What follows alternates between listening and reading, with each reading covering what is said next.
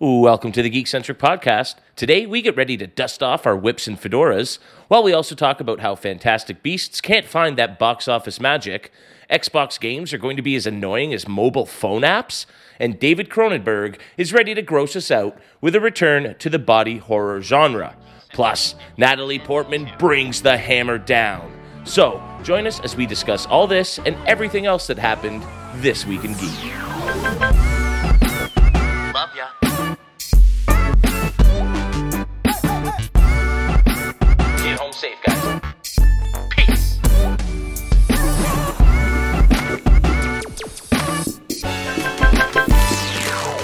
Hello, my name is Kev, and if you're joining us for the first time, well, we are Geekcentric, a podcast covering the world of movies, TV shows, toys, collectibles, gaming, and all things geek-centric. We're back with another edition of This Week in Geek, where we look at all the latest news and trailers from the Geekiverse. Of course, I cannot do this alone, so joining me on the program, we have a couple of Asgardian super goats ready to help me carry this show along the Bifrost from one topic to the next. First, he's always smiling, like literally right now, so we might as well call him Tooth Bearer. It's Nate. Oh yeah. For a second, I thought you were going to go with Ass Guardians. I thought that might have come oh, into play. that would have been good. Damn, I missed. That's a missed opportunity. I'm almost That's a little upset next about time. that. next time. Next time. And also, he's always stressed out about working hard to produce the best episodes possible for this po- podcast. So we might as well call him Tooth Grinder. It's J Law, but you can call him Justin. What's up? What's up? How are we, boys? Good man. Good. Grinded my teeth. I'm so happy that we got yet another Marvel. How many Marvel things do we need at one time? Are we that? Is is everyone turning into me that they just need more and more Marvel stuff? Is that what's going on? You know what? I, I think we might be getting to the point of Yeah. any more might be hard to handle, but I'm certainly not feeling any uh, overload just quite yet. Uh, but you know what I'm, I'm I'm feeling a little overload from? I don't know what the weather where you guys uh, is like right now, but it is currently snowing. I'm talking a foot of snow. I'm talking like accumulating on the ground snowstorm as we speak. Uh, and we are like beyond the midway point of April here. Uh, I'm sick of this. I think, you know, after two years of lockdowns and safety measures and and then this crappy weather, I am so, so ready to just leave this country for a, for a brief second and go on vacation. Uh, I know I'm very excited. I'm going down to the most magical place on the planet, uh, heading down to Disney for the first time since my wedding in February of 2020. Uh, so that's got me super stoked. Uh, so I wanted to know if you boys had, had reached your threshold, if, if you had any big trips or exciting trips planned for, for the upcoming future that you're sort of looking forward to as a change of pace. Yeah, man. I mean, you're going to the most magical place on Earth. Uh, I'm going to the happiest place on Earth. Going to be heading to Disneyland uh, just in about uh, roughly just about a month away. And I am so stoked. Um, I'm going with uh, with Darcy, friend of the show, brother of Kevin. Uh, that's it was try- that sounds very Thor-like, right? Like brother of Kevin. um, but I'm stoked. I mean, you know, speaking of Marvel, speaking of the Avengers, Avengers Campus is something I've never gotten to experience. So, um, you know, getting to go to Disneyland, I haven't been to the the the land of Disney since I was really young. Um, and so originally I had we had I think two days of Disneyland planned uh, and one day of of Disney's California Adventure. And Darcy was like, "No, no, no, no, no! You you don't understand. We're gonna want two days at California Adventure. A lot of the stuff at Disneyland is similar." to what you would find at Disney World, and, and obviously we've done Disney World quite a few times. So I am uh, I'm really looking forward to that. And then I mean that's that's that's a that's a side thing on top of going to Star Wars Celebration, uh, which m- we're getting more and more news about. Uh, it seems like every single day with different panels coming up, getting to see first looks at possibly you know second seasons of of a lot of the Star Wars stuff that we've been loving recently and third seasons and Andor series trailer possibly showing up, Jedi Fallen Order 2 trailer possible. So I'm to have a lot to say uh, in the next few months. I think we're all going to be actually pretty busy uh, on top of all that. So I'm looking forward to coming back and, and bragging about that trip. it sucks that you know we've got one main member of Geek Centric plus you know our our uh, you know uh, Darcy's like family here on Geek Centric. Yeah. Oh, you know, yeah. so only half the program is going down to the, this version of Star Wars Celebration. Then it's even wilder that you know you're going down with a Hudson and it's not me. I mean, the I world is just a crazy place right now. That's that's how it is. Yeah, it's better that one of the the, the Godfathers of, of Geek Centric is is going to Star Wars Ooh, Godfather, I like that. I I've- like that a lot. yeah, Yeah, I, yeah. I'm sad. I'm sad I won't be able to tag along for for this for this venture because I've never been to Disneyland. Uh, but that being said, I, I don't really have any vacation near vacation plans. Uh, I, I I'm gonna probably wait out till till till a little bit more of this COVID stuff kind of settles. It's it's happening so fast. Um, but it is very funny though that you know we live in Canada and we get snow uh, in the middle of April. Like, come on, we're Canadian. This this is what we're used to. This happens. I get. I definitely get it. It's It's definitely still exhausting unacceptable, Justin. see- It's still unacceptable. but hey, two years ago, two years ago, we were going to Star Wars Celebration at this time, and we had a, a an awful snow and ice storm that we had to deal with in the commute to to Chicago. So I get it. it. The warm weather was a nice little tease for everyone. It's around the corner. This is probably it.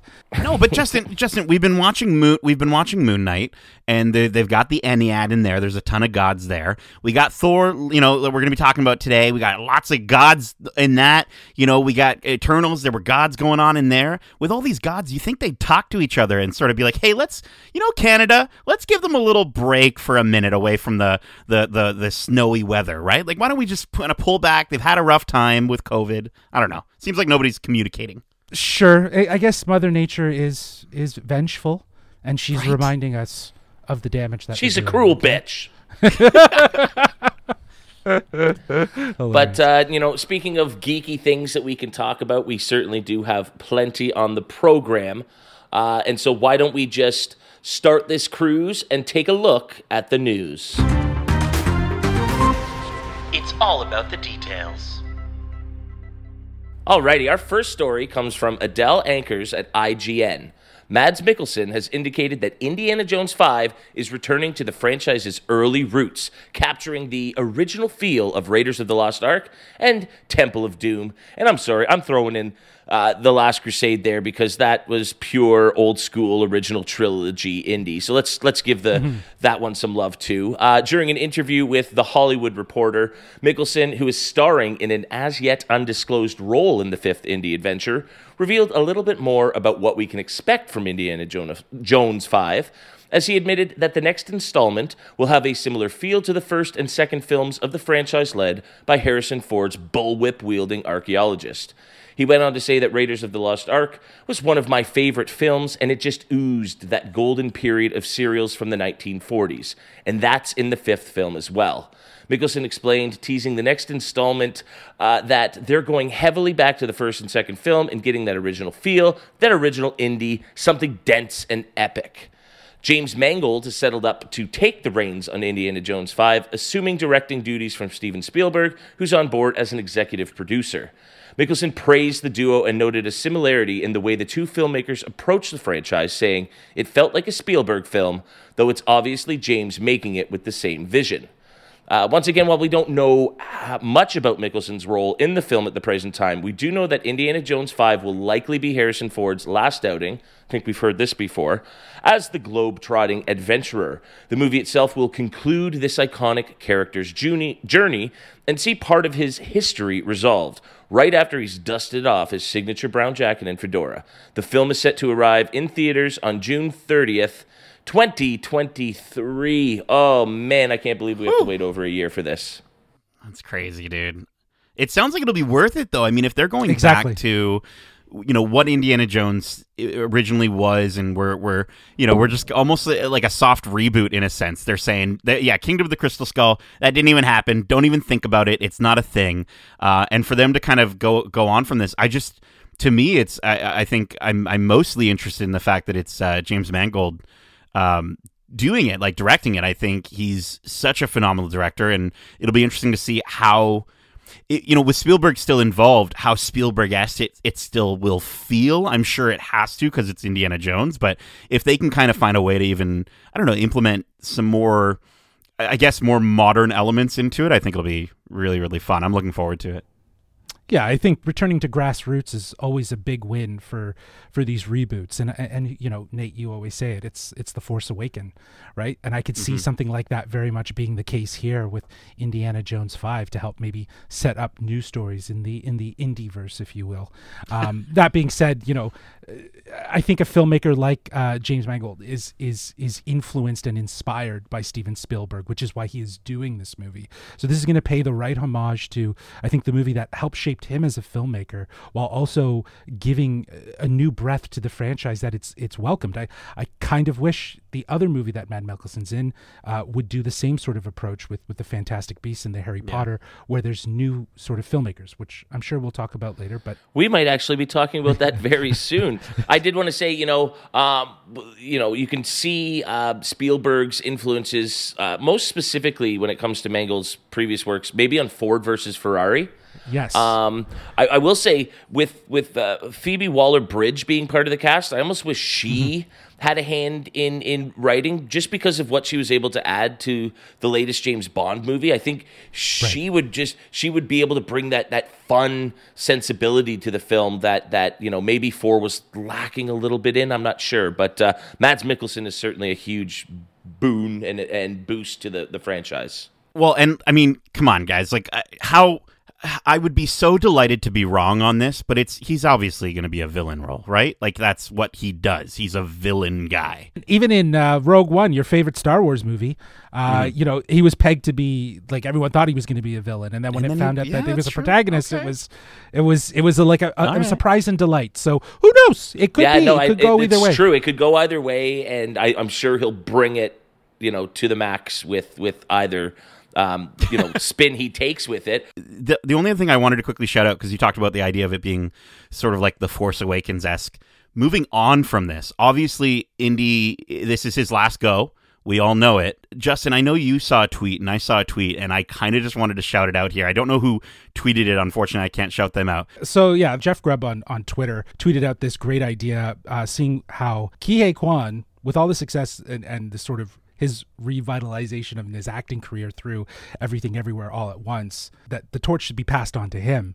The older version of, of him kind of continuing those adventures, which I think is a is is a really great idea uh, to to kind of find a new way to continue telling that story, especially because you know depending on how old you make him, like I think that could work. That, That could would really- work. Bring short totally round work. back, dude. Uh, Let's yeah. go. Yeah, I mean that's that's a no brainer. I almost think you know if they're still filming this thing because it's not scheduled to hit for over a year, and with the success of everything uh, everywhere, why not? Get him into that movie somehow. Somehow, now, you know, maybe exactly. maybe they've already thought of it and they're and they're they're sneakily doing it. You know, there's a lot of secrecy going around the movie. They're trying a lot hard to keep plot and everything under d- under wraps. But I mean, do you still call it Indiana Jones or do you call it maybe The Adventures of Short Round? Right, like Right. a movie without Indiana Jones shouldn't be called Indiana Jones. Uh, much the same as right, like instead of recasting James Bond as a woman, come up with a great franchise starring a female spy. So I, I, I mean, not quite the same thing, but I mean, yeah, I don't No, I know if you. you can still have Indiana Jones six with no Indiana Jones. That that would that would irk me a little bit, I think. But short round coming back Come is on. what the fans want. It's what the fans deserve. well, and, and speaking of what fans deserve, uh, I think the new franchise of the in the wizarding world of Harry Potter might not be quite that. Um, our next story comes from Pamela McClintock of the Hollywood Reporter, who says Fantastic Beasts: The Secrets of Dumbledore can't find magic with a $43 million box office bow. Uh, the story states that Warner Bros. Wizarding World is in trouble on the movie side. Fantastic Beasts: The Secret of Dumbledore opened to a tepid $43 million at the domestic box office over Easter weekend after earning 20.1 million Friday, including 6 million in Thursday previews. Uh, it's faring a little better overseas, where it opened uh, to 71 million dollars for a global tally of 193 million. Um, but uh, you know that's that's on a 200 million dollar movie budget. Uh, this is the third installment in J.K. Rowling's Harry Potter spin off franchise, uh, and it lands well behind its predecessors. As franchises become ever more important to Hollywood studios, it remains to be seen whether this particular series can even keep going. In 2016, Fantastic Beasts and Where to Find Them debuted to 74.4 million domestically after earning an A cinema score. Uh, the second installment, Fantastic Beasts: The Crimes of Gind- Grindelwald, came in below that with 62.2 million. Um, and then, which is uh, you know down 16%, and then Dumbledore came in 30% behind even Grindelwald. Both earned a B plus cinema score. Uh, you know, the Fantastic Beasts series has never really caught on in the way Harry Potter did. Complicating matters here, uh, there were plenty of behind the scenes drama involving Ezra Miller and Johnny Depp. There was also a slew of production delays due to COVID 19. Uh, but overall, do we think this is a case of Harry Potter fatigue? I know we were talking about maybe is there Marvel fatigue? Is this Harry Potter fatigue? Uh, does it reflect on audiences being less than whelmed by the Fantastic Beasts series? Or is it something else going on? I think it's it's it's definitely that that second one. I feel like you know coming off of the strength of the franchise as a whole and going into the first Fantastic Beast, it makes sense why we're seeing this sort of trend downwards in the sense that it's just they're they're not you know I think people were hyped on Harry Potter coming off of the final movie and then wanted a little bit more and they got it. Why this is how many movies? 5 movies I'm pretty sure that they're planning for this. It it just doesn't make any sense that they're stretching what was literally it was a book that is like the one of the thinnest books I've ever I actually read the whole thing. That's how you know it's a thin book. And they stretched it out into 5 movies. I just don't understand. I saw a great tweet that said, you know, if this movie franchise was actually about fantastic beasts and where to find them instead of, you know, this really you know unnoteworthy feud between Dumbledore and Grindelwald, it might be something fans actually cared about. Right. Yeah. Yeah, I get that that this isn't Harry Potter, right? This is the Wizarding World. They're mm-hmm. expanding the Wizarding World, and what they're Yeah. what they are trying to do is is give more life to this this universe, if you will, because that is what everyone's looking at is their IP. What can they create a universe out of? And here you have Warner Brothers really overstretching the Wizarding World. This this movie has a really great cast. Like Eddie Redmayne is is is an unbelievable actor. Jude Law is great. And then you have Matt Mikkelsen in this as well, replacing Johnny Depp. And then you have Ezra Miller, uh, regardless of whatever's been going on in his personal mental health. He's a good actor. I, just think that the execution of this whole story of what they're trying to do here is absolutely horrible. I, I think, again, I referenced it in our last news story. You got to get JK out. You got to get JK there, maybe to provide a story like a George Lucas or or someone that's very behind the scenes that can still be involved as an executive producer.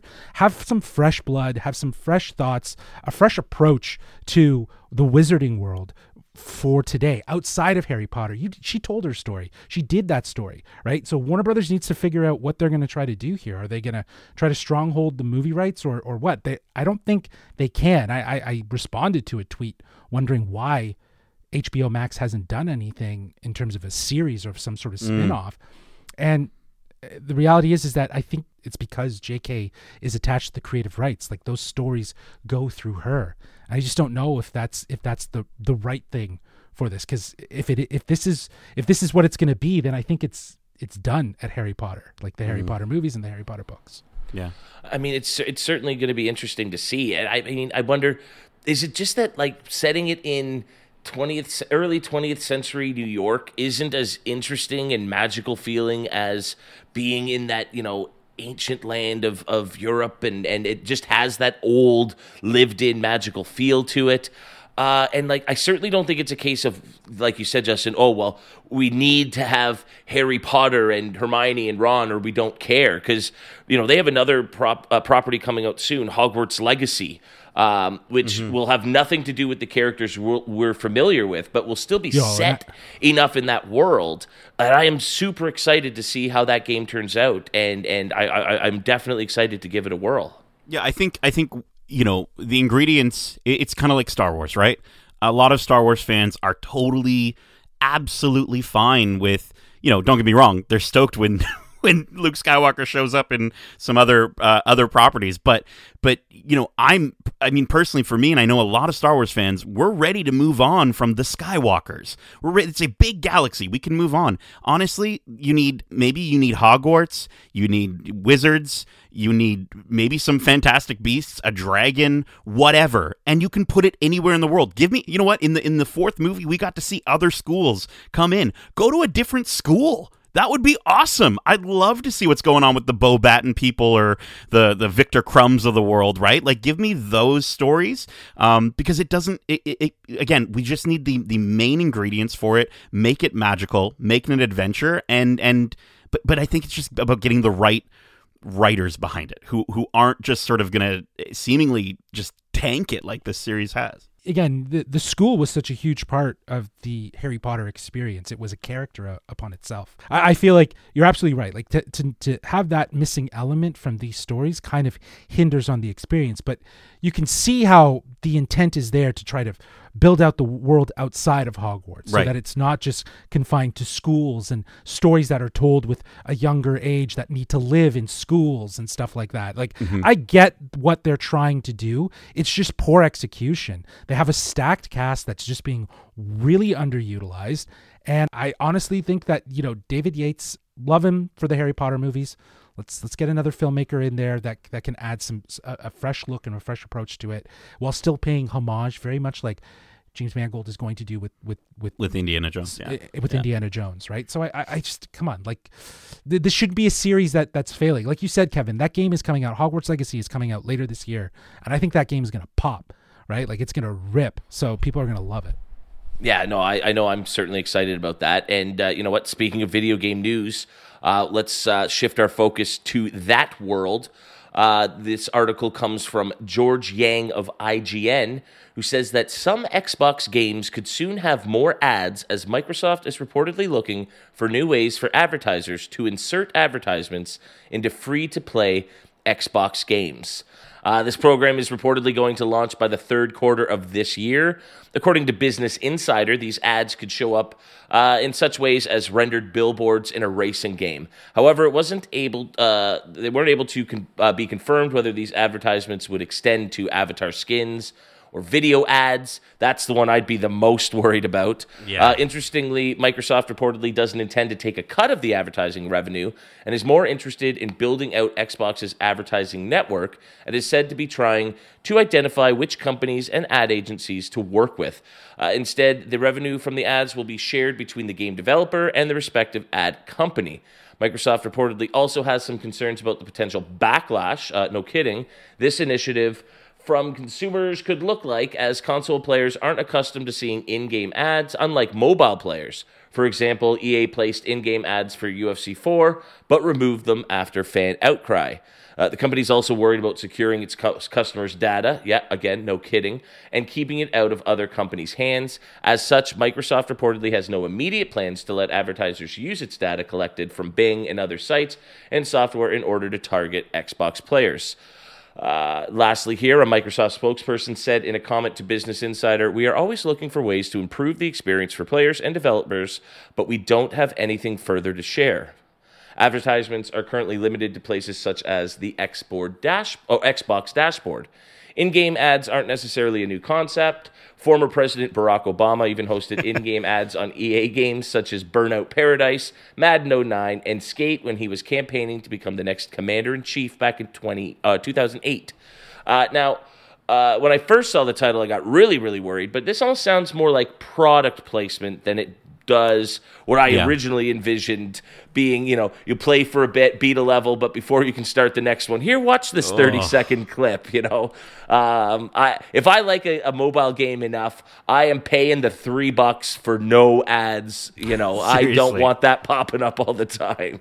Yeah. Yeah. Yeah, for sure. It, it it hinders on the experience of, of what it is. But you know, to your last point there about Barack Obama, that's cool. But yeah, seeing product placement spread out through a game seems pretty, you know, hand in hand with with what to expect from the gaming experience. Given even just things like, you know, Grand Theft Auto, right? Like just how many different sort of layers of of of eye candy there is that there's r- real estate there for putting those advertisements in there, right? I think I think if it's done uh, tastefully and and in a way that doesn't necessarily impact the experience of the game itself in the sense of like yeah uh, you know a sports game and it's on billboards in the background that's fine don't don't influence your developers though to include things just in order to put in product placement. Don't have a moment where they have to pick up a can that's uh, you know monster energy drink. Don't have a moment where they have to you know hold a, a, a microsoft tablet or whatever. Like i don't want i just don't want it to be impacting the storyline. So if it's in the background of a sports game or a racing game that's not a that's not a big problem for me. I mean you can see why this is you know such a big deal. Game pass you know in in january reached 25 million subscribers. And so if if this is a way to sort of um, kind of bring in those advertisers and and they they're seeing this sort of huge opportunity to get in front of those subscribers yeah it makes sense. But don't change the games in order to feed me product placement please Yeah, I mean, if you can organically fit it into the story, that's fine. I mean, the last few video games I've played really heavily were like Red Dead Redemption 2 and, Right. you know, uh, Assassin's Creed set in ancient Egypt. Um, so maybe those aren't the, the kind of games they'd be targeting. But even, like you said, Justin, a, a Grand Theft Auto, a billboard is fine. Uh, even even if a character needs to use a computer, it can be a Mac. But don't Right. have it be like, oh, we've got to get on this mission. But first, I'm going to have a delicious Dorito potato chip. You know, that's where that's where it would Yeah. really start crossing a line. yeah, Yeah. I, I don't, I don't want to see a Papa John's in an Assassin's Creed movie, right? So, Yeah. Or in know, Uncharted. right? Like, Or in an yeah, Uncharted in an Uncharted game, yeah.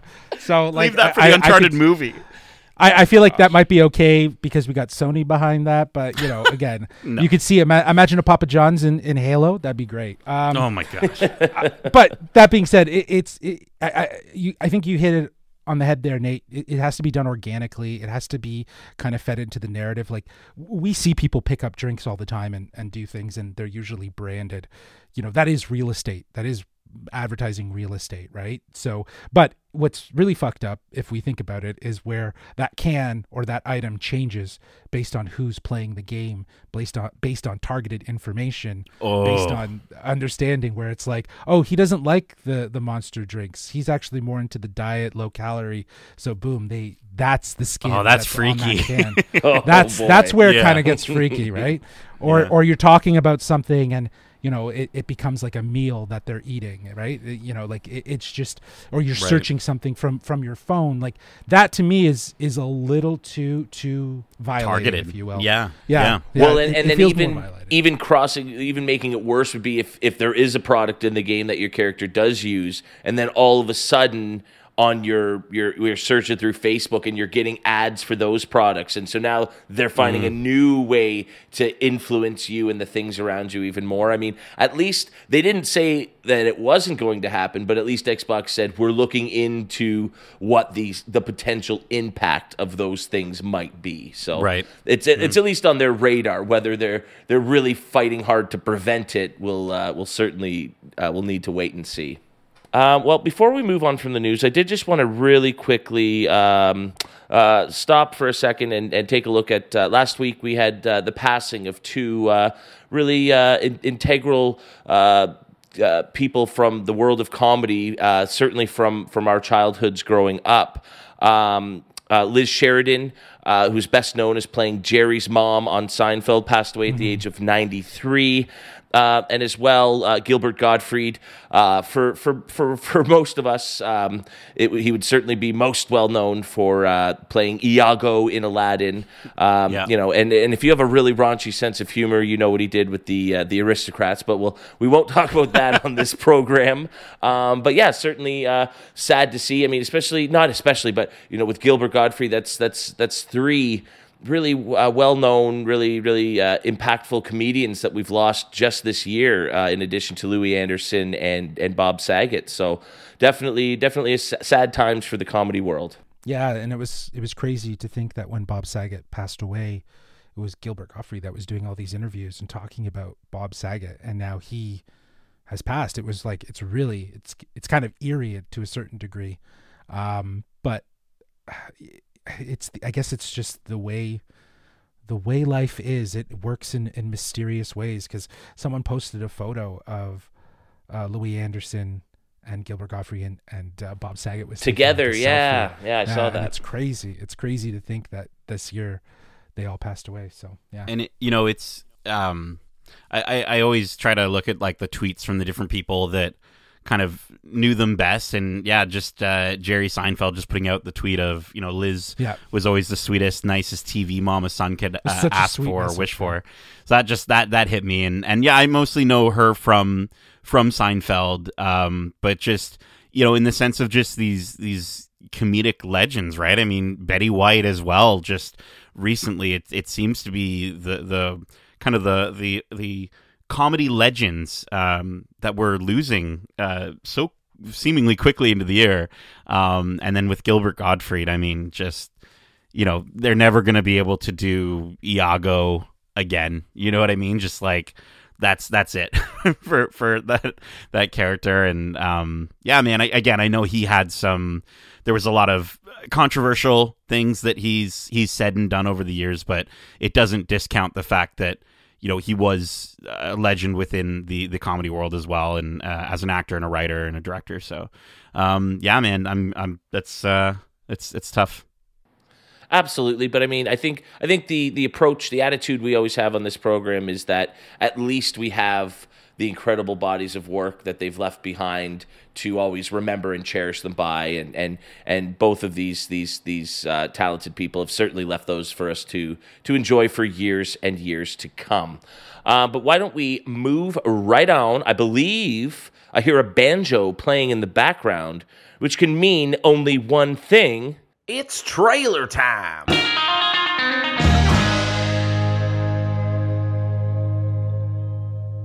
All right, well, get out your maple syrup and ketchup flavored chips because Canadian sketch comedy troupe The Kids in the Hall is making a return to our screens after a long hiatus. 27 years after the original series wrapped up on CBC, they're headed to Amazon Prime with a new season debuting May 13th.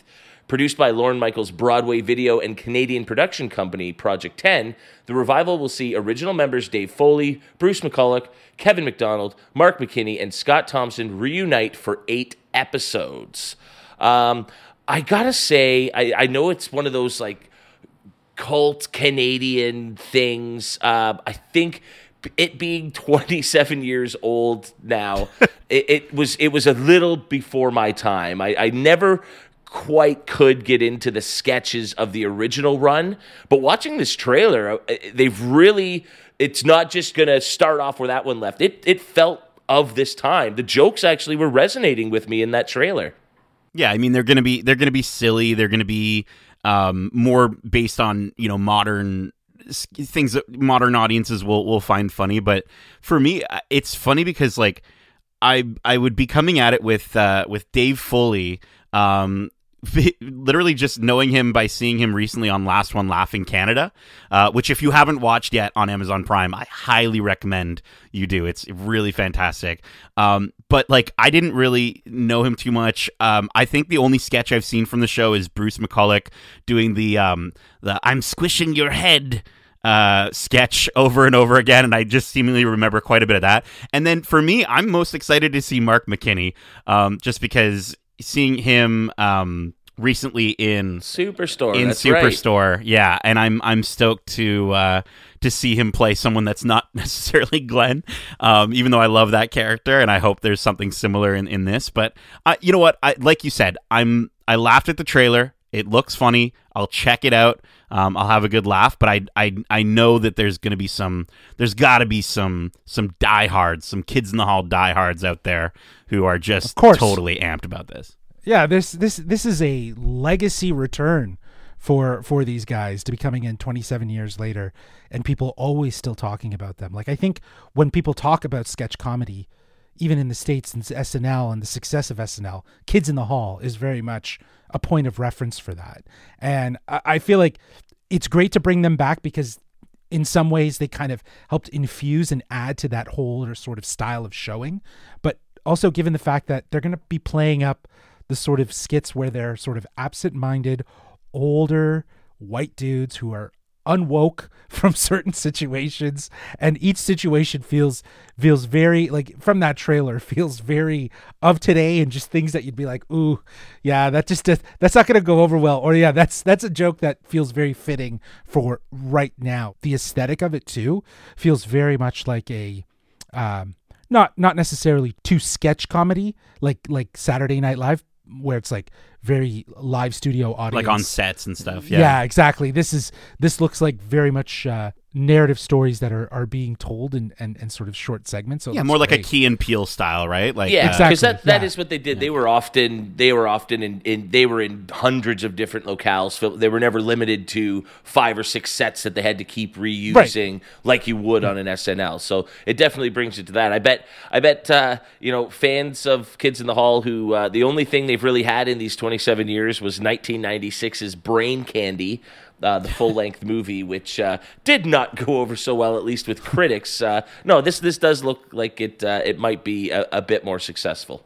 I just hope Kevin McDonald uh, doesn't say anything too controversial that gets him kicked out of ever playing Pleakley again from Lilo and Stitch because that's one of my favorite characters that he's ever done. Uh, so I'd love to see Pleakley come back. Right now, he plays. He actually also plays a great uh, youth pastor uh, in in an episode or two of that '70s show. That was uh, a great little a great little cameo bit that uh, I always really enjoyed. So yeah, I mean, it's it's cool to see these guys get a, another crack at it, and and you'd have to think if if if after 27 years they're bringing it back, it must be a worthwhile endeavor and not just because of it. So uh, I guess we'll have to see how that goes. Uh, it's uh, just about uh, less than a month away. So uh, Amazon Prime, get ready. Alrighty. Oh, God. Our next trailer is Crimes of the Future, an upcoming internationally co produced body horror film written and directed by David Cronenberg. The film has the same name as a 1970 film by Cronenberg, but it is not a remake of said film. The film will premiere at the 2022 Cannes Film Festival, where it will be in competition for the Palme d'Or. Oh, you know, the hand. I'm sure there'll be lots of severed hands in this movie. uh, the movie stars Cronenberg regular Viggo Mortensen, as well as Léa Seydoux, Kristen Stewart, and Scott Speedman. Uh, I will say I never saw the original, uh, and I can all but assure you I won't be seeing this one. You'll never one. see this one. Yeah. I think I think Cronenberg can make a great film. Eastern Promises, History of Violence, but then there's his work in the body horror genre, such as The Fly, Videodrome, The Brood, and a bunch of other disgusting movies. Uh, to say they're not my style is uh, the understatement of the century. Well, speaking of not your style, I mean, not only does this look like body horror, but it looks like art house body horror, which is is that's just a double negative for for Kevin. So maybe I'll actually like it. Um, but seeing seeing like you know some kid sitting there eating a clay pot, there's a chair made of teeth and bones, and a guy with his mouth stitched together with ears on his head, like. I, I'm, I mean, I'm intrigued The time to say the least. is over. The time to speak is Yeah. over.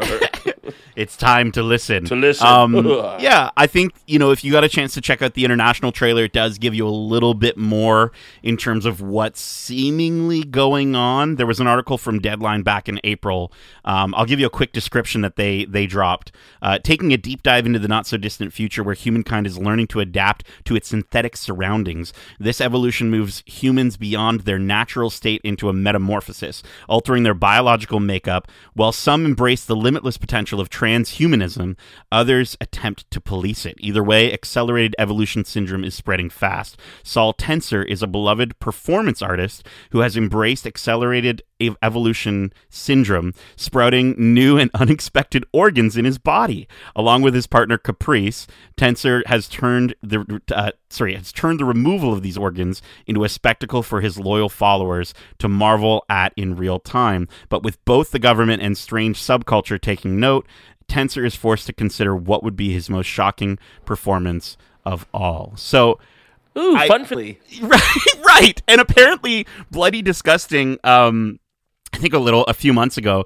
Apparently, they had an anonymous source say that they they saw a screening of the movie, and Cronenberg is not holding back. Like it's expected that in the third act, people are going to apparently like leave the theater. They're expecting people to have panic attacks watching this. Like I've not really dived into too much Cronenberg stuff outside of the jokes of hearing about Cronenbergian things in like Rick and Morty and what have you. So like. Have you guys like Justin? You're you're you're more of the art fan. Did have you watched a lot of Cronenberg stuff? I I've watched a lot of his stuff, especially in like when I was in university for all the different classes I took, like horror genre, uh, sci-fi genre. He he's kind of touched on everything. I remember watching Crash in, in an age when I just did not understand what this movie was about. But I, again, Kevin mentioned two of my favorite movies that he's done. Uh, you know, A History of Violence and Eastern Promises, which I think again he knows how to tell stories that have tension and can can feed off of that tension. And here he's playing with the visual tension. Um, you know, very much like even like Fly to a certain degree, which really kind of pushes the boundaries of what our expectations of sci-fi and, and, and horror. It's just kind of that fusion of of those two genres in, in one movie with with a great cast. This is probably a, a big you know, as as you were saying, Nate, like in that third act, if people are going to be walking out having panic attacks, I do think this is a big fuck you to the Hollywood industry to just kind of do a movie like this that's so intense that may really kind of be speaking to. I think Cronenberg's so passionate; he always infuses a commentary of what he believes into his films, and I think that he is going to try to be saying something. It, I feel like it's, he- but Justin, I feel like it's, you know, it's neon, which I know for a lot of people can sort of go back and forth between A24 and neon. And so, like, I feel like it's gonna be one of those movies that, like, if if we manage to get Kevin to go see it, he'll just come out, he'll be really mad, he'll be really red in the face and just upset that we made him do that. And then and then I'll I'll be coming out of it and be like, I don't know if I really liked it, and then you'll talk me into liking it somehow. Like you you're gonna like find the meaning in this insane movie with these people with ears on their head, and I'm gonna like be like, wait, do I I do like this movie? I will say I'm I'm excited. The only thing I'm probably excited for hearing about um, is that Howard Shore, uh, who did the music for the Lord of the Rings trilogy, is gonna be doing the music for this this Cronenberg movie. So it'll be. Uh, I'm really intrigued to see how how different it is um, from what I'm used to with hearing. You know, most of Howard Shore's music. Uh, you know what, boys? You could offer to pay for my movie ticket for the next year, and I probably wouldn't take you up on it. So, so I look forward to hearing about it in a in a whatcha in a future episode. Yeah, Um, maybe we'll but you know- maybe we'll get to review it. We'll try. But speaking of looking forward to, uh, I think it's time to move to our main event. Uh, we've been waiting for this for what feels like years, but is probably more accurately just a few months. Um, and while it wasn't a full trailer, the teaser gave us so much to get excited about.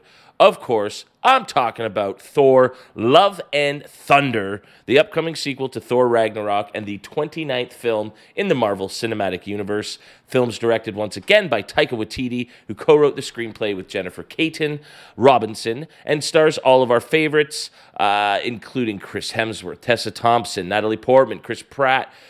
David, uh, Dave Bautista, Karen Gillan, Sean Gunn, Jeff Goldblum, Vin Diesel, and Bradley Cooper, and also introduces some new characters played by Christian Bale and Russell Crowe. An early synopsis of the movie says that in the film, Thor recruits Valkyrie, Korg, and Jane Foster, who is now the mighty Thor, to stop Gorr the God Butcher from eliminating all gods. This one comes our way July 8th, and frankly, that is too bloody long to wait.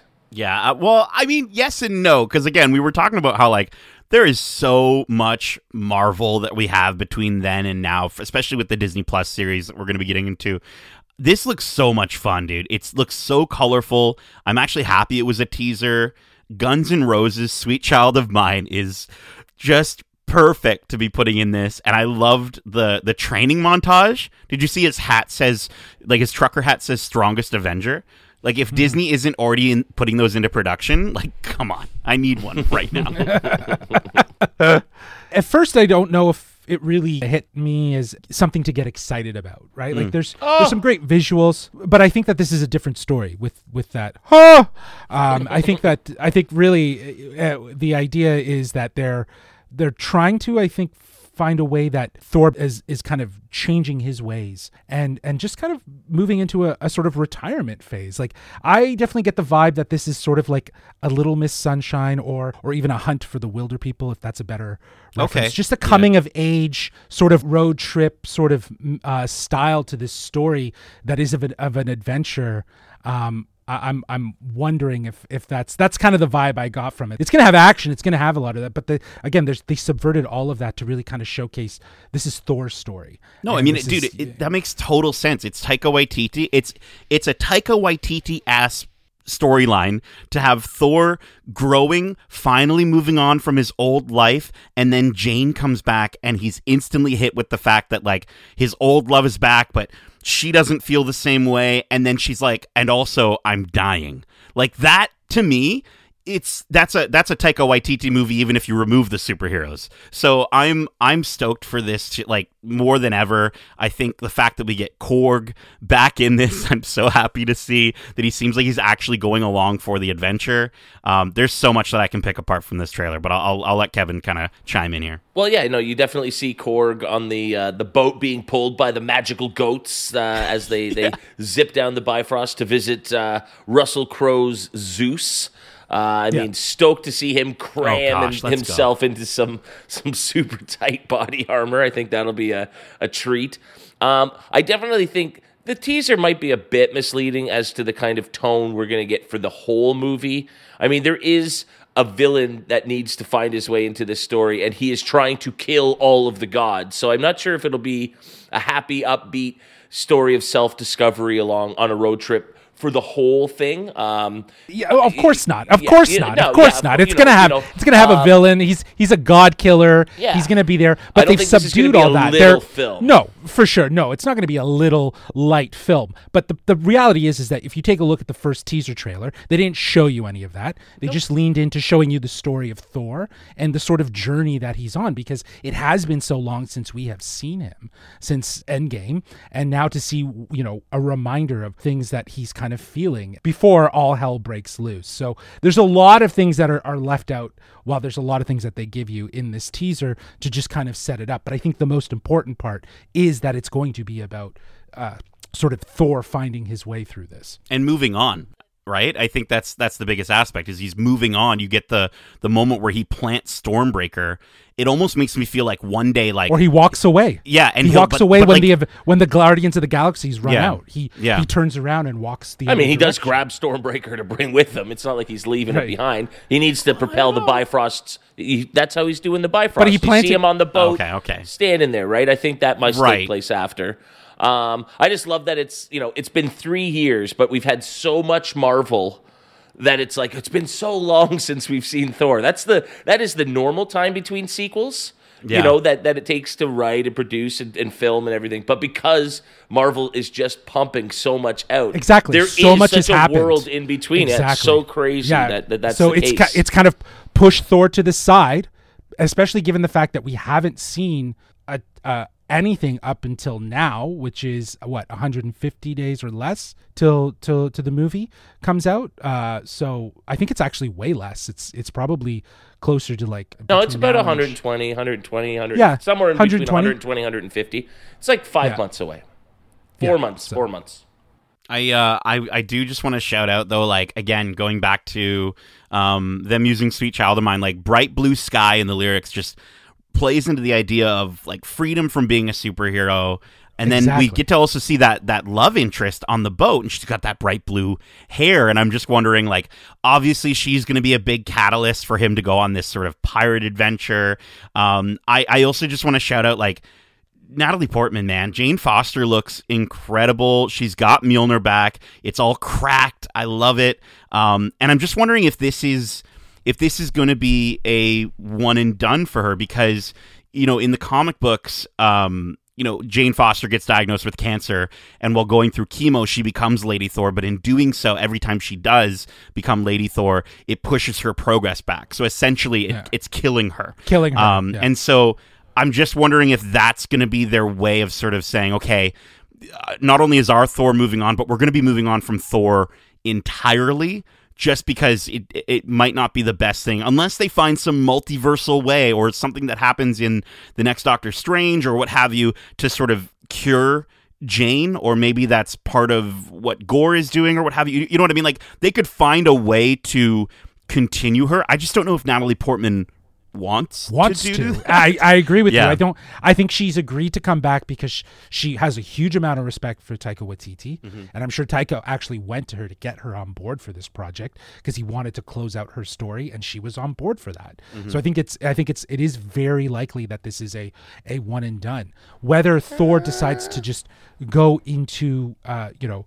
Valhalla and the spirit world and be wherever, Right. Right. He, I, I feel like who knows what the future will hold for another Thor to to you know hold the hammer. If if we're seeing Jane, then Mm-hmm. we're very likely going to see someone else down the road hold the hammer. Frog Thor. what I mean? Frog Thor Frog comes Thor, back. for yep. sure. That's 100%. Let's hope not. Let's hope not. Uh, I mean, I think I'm pretty sure in the comics, her be, her getting the power, her proving to be worthy, and then because she is worthy, and by holding the hammer, like Odin says in the first movie, they he, those who are worthy get the powers imbued on them. I'm pretty sure that the power of Thor is what cures her cancer. So I'm I'm not. I don't think it's going to be something where she she's Thor until the cancer you know leads her to to die or anything like that. But that's an easy character to. Now I'm going to go off and do some interplanetary, inter you know worldly things and, and not be on screen. But then you could bring her back in five six years as, for a cameo. Like I, I, I don't know if this will be the last time we see her or even Thor.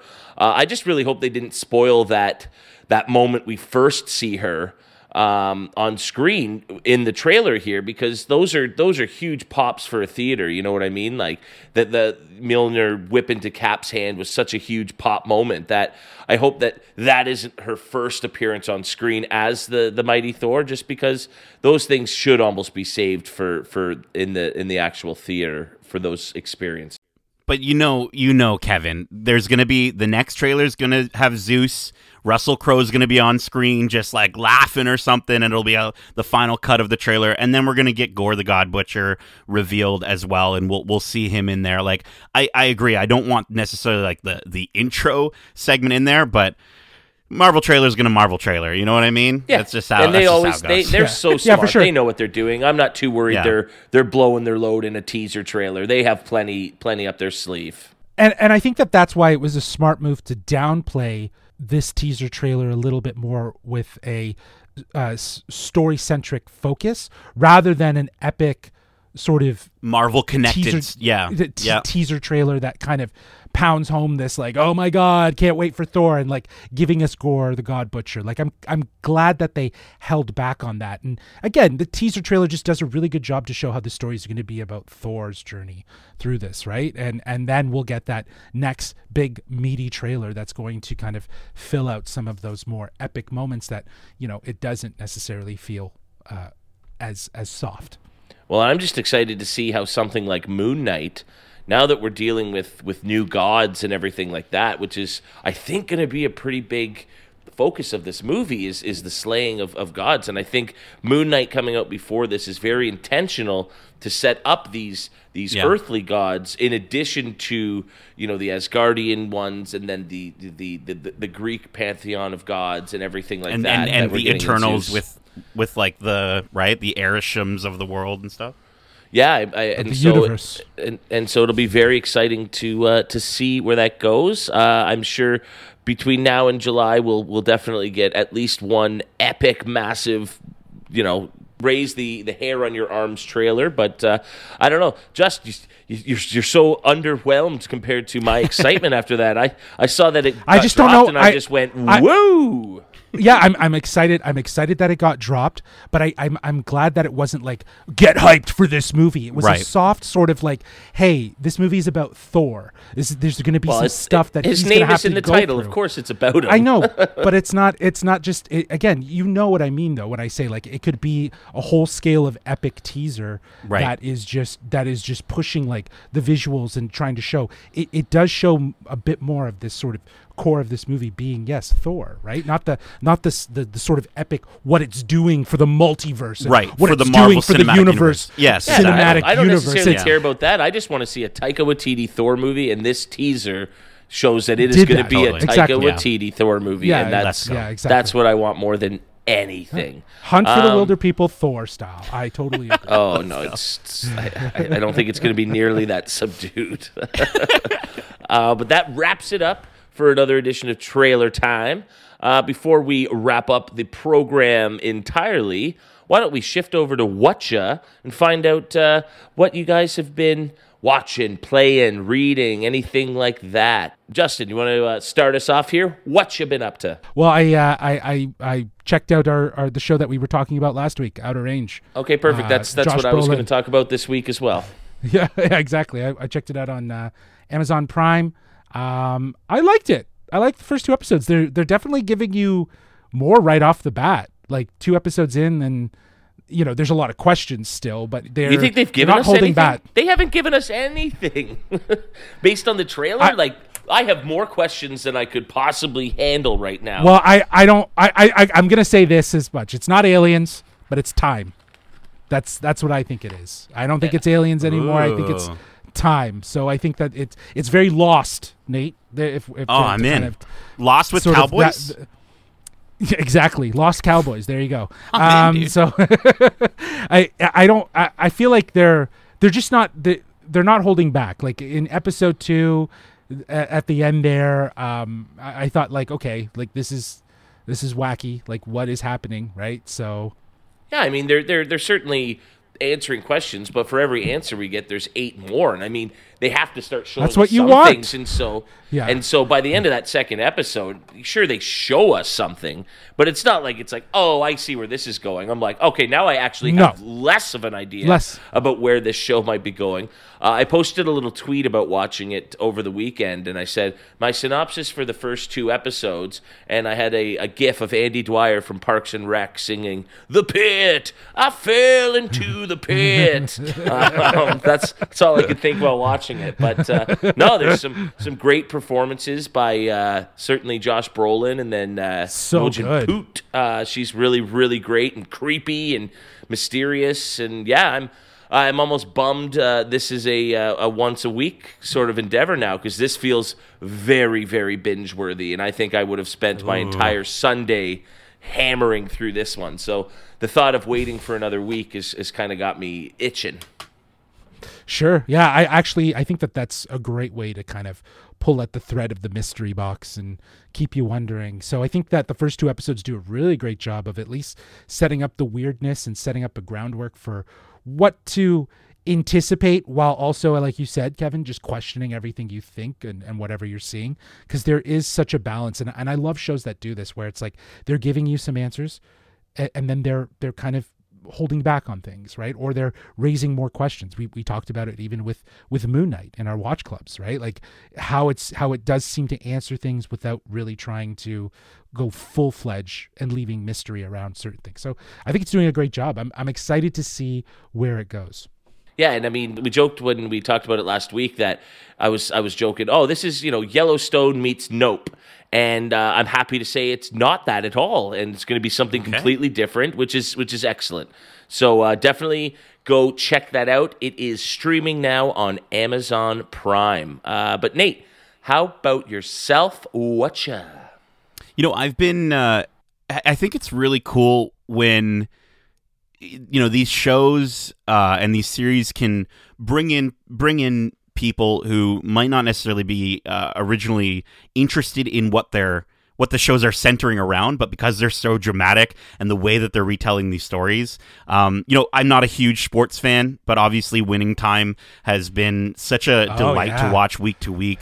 Um, I've really been enjoying that, and again, I'm not a huge basketball uh, or Lakers anything, but I've just I've really found it so fascinating to the point where I've been like reading stuff about it and, and looking up stuff about it. It's it's been uh, it's been really good. That's not necessarily my watcha. I do have another watcha, but Justin, what you look like you want to say something about winning time. Well, we should we should definitely do a finale discussion. When Oh, yeah. I would definitely, I would definitely sit down to talk about the whole series because, yeah, Yeah, I I'm knew I was gonna, I knew I was gonna be interested. It's such an interesting time in basketball, and it's such an interesting story. But the the the presentation, that what they're, how they're telling this story has just been riveting stuff. I've really been enjoying it. I'm actually probably when we wrap this podcast, going to go and watch uh, the the latest episode, and I'm stoked to do so. Yeah, no, and and I think again you called it out the basketball, the sports. That's what draws you in because you're very interested in that history and, and what it's done for for the game itself.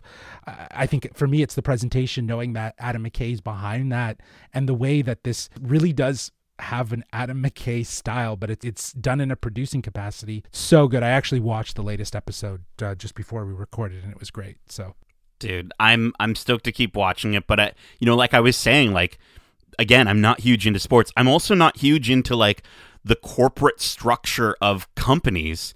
But I've honestly really been enjoying We Crashed on Apple TV Plus. It's uh, you know, it's got another transformative role with Jared Leto as Adam Neumann, uh, and and Anne Hathaway as his wife Rebecca Neumann, and uh, Kyle Marvin as Miguel McKelvey. Who they all they ultimately they started this company um, called WeWork uh, quite a, a, while ago now, um, and it just it sort of just shows how there's they started as a small startup and then they get they almost get so big. It's like the whole aspect of like who's that guy that touches the sun or whatever? What's that guy's name? Icarus? Icarus. Icarus. Yes, exactly. They, Speaking they of fly too close to it. They right. fly way too close to the sun and they become incredibly narcissistic and it's just interesting watching the show and sort of you know, you almost usually you want to root for your main characters, but as each episode comes out, I'm hating them more and more and more mm, and more and frustrated good. by them more and more and more just based off of the things they're doing and the ways they're acting that are just completely tanking, mm. you know, mm. this company and there's so many great people that work for them that are unfortunately just these sort of bystanders and it's just really interesting to to sort of watch week to week. I highly recommend uh, if you have the op- opportunity to watch it. It's not going to be one of those shows you know, that's going to sort of catch you and be like, I have to watch the next episode. I have to watch the next episode. But it's been, honestly, it's been interesting enough to the point where I've, I've started even look, looked into the actual history and where Adam Neumann is now. And um, yeah, I, I definitely recommend We Crashed. Got to check it out. Nice. Well, that is it for this week in Geek. Uh, hopefully, as we continue to grow and and and bring you more content. We don't grow too fast and, and it gets to our head and, oh, and I'm we, already we there, suddenly dude. implode. We we want to we want to be coming at you week to week and, and episode by episode for a long time coming. Uh, thanks for tuning in wherever you listen to podcasts. If you haven't already, be sure to subscribe and leave us a glowing review. We always appreciate the love. And also, you can always reach out and say hi, ask us questions about any of the news or trailers covered today. Are you more stoked about Thor than Justin? Just kidding, Justin. Um, uh, let us know. You can hit us up at wearegeekcentric at gmail.com. Or if that disgusts you more than Cronenberg's fascination with body mutilation, hit us up on Twitter at geekcentricyt and Instagram at wearegeekcentric. Keep in mind, we also have a ton of other episodes covering a variety of other content, with new content always coming your way. Our latest ongoing Watch Club series for Disney Plus's Moon Knight is coming at you every single week. And just like the show you're listening to right now, This Week in Geek, we're coming at you every week with the latest in news, movies, and trailers. But until next time, Jayla, Nate, thanks for joining me for This Week in Geek. And as we say, love ya. Get home safe, guys. Peace.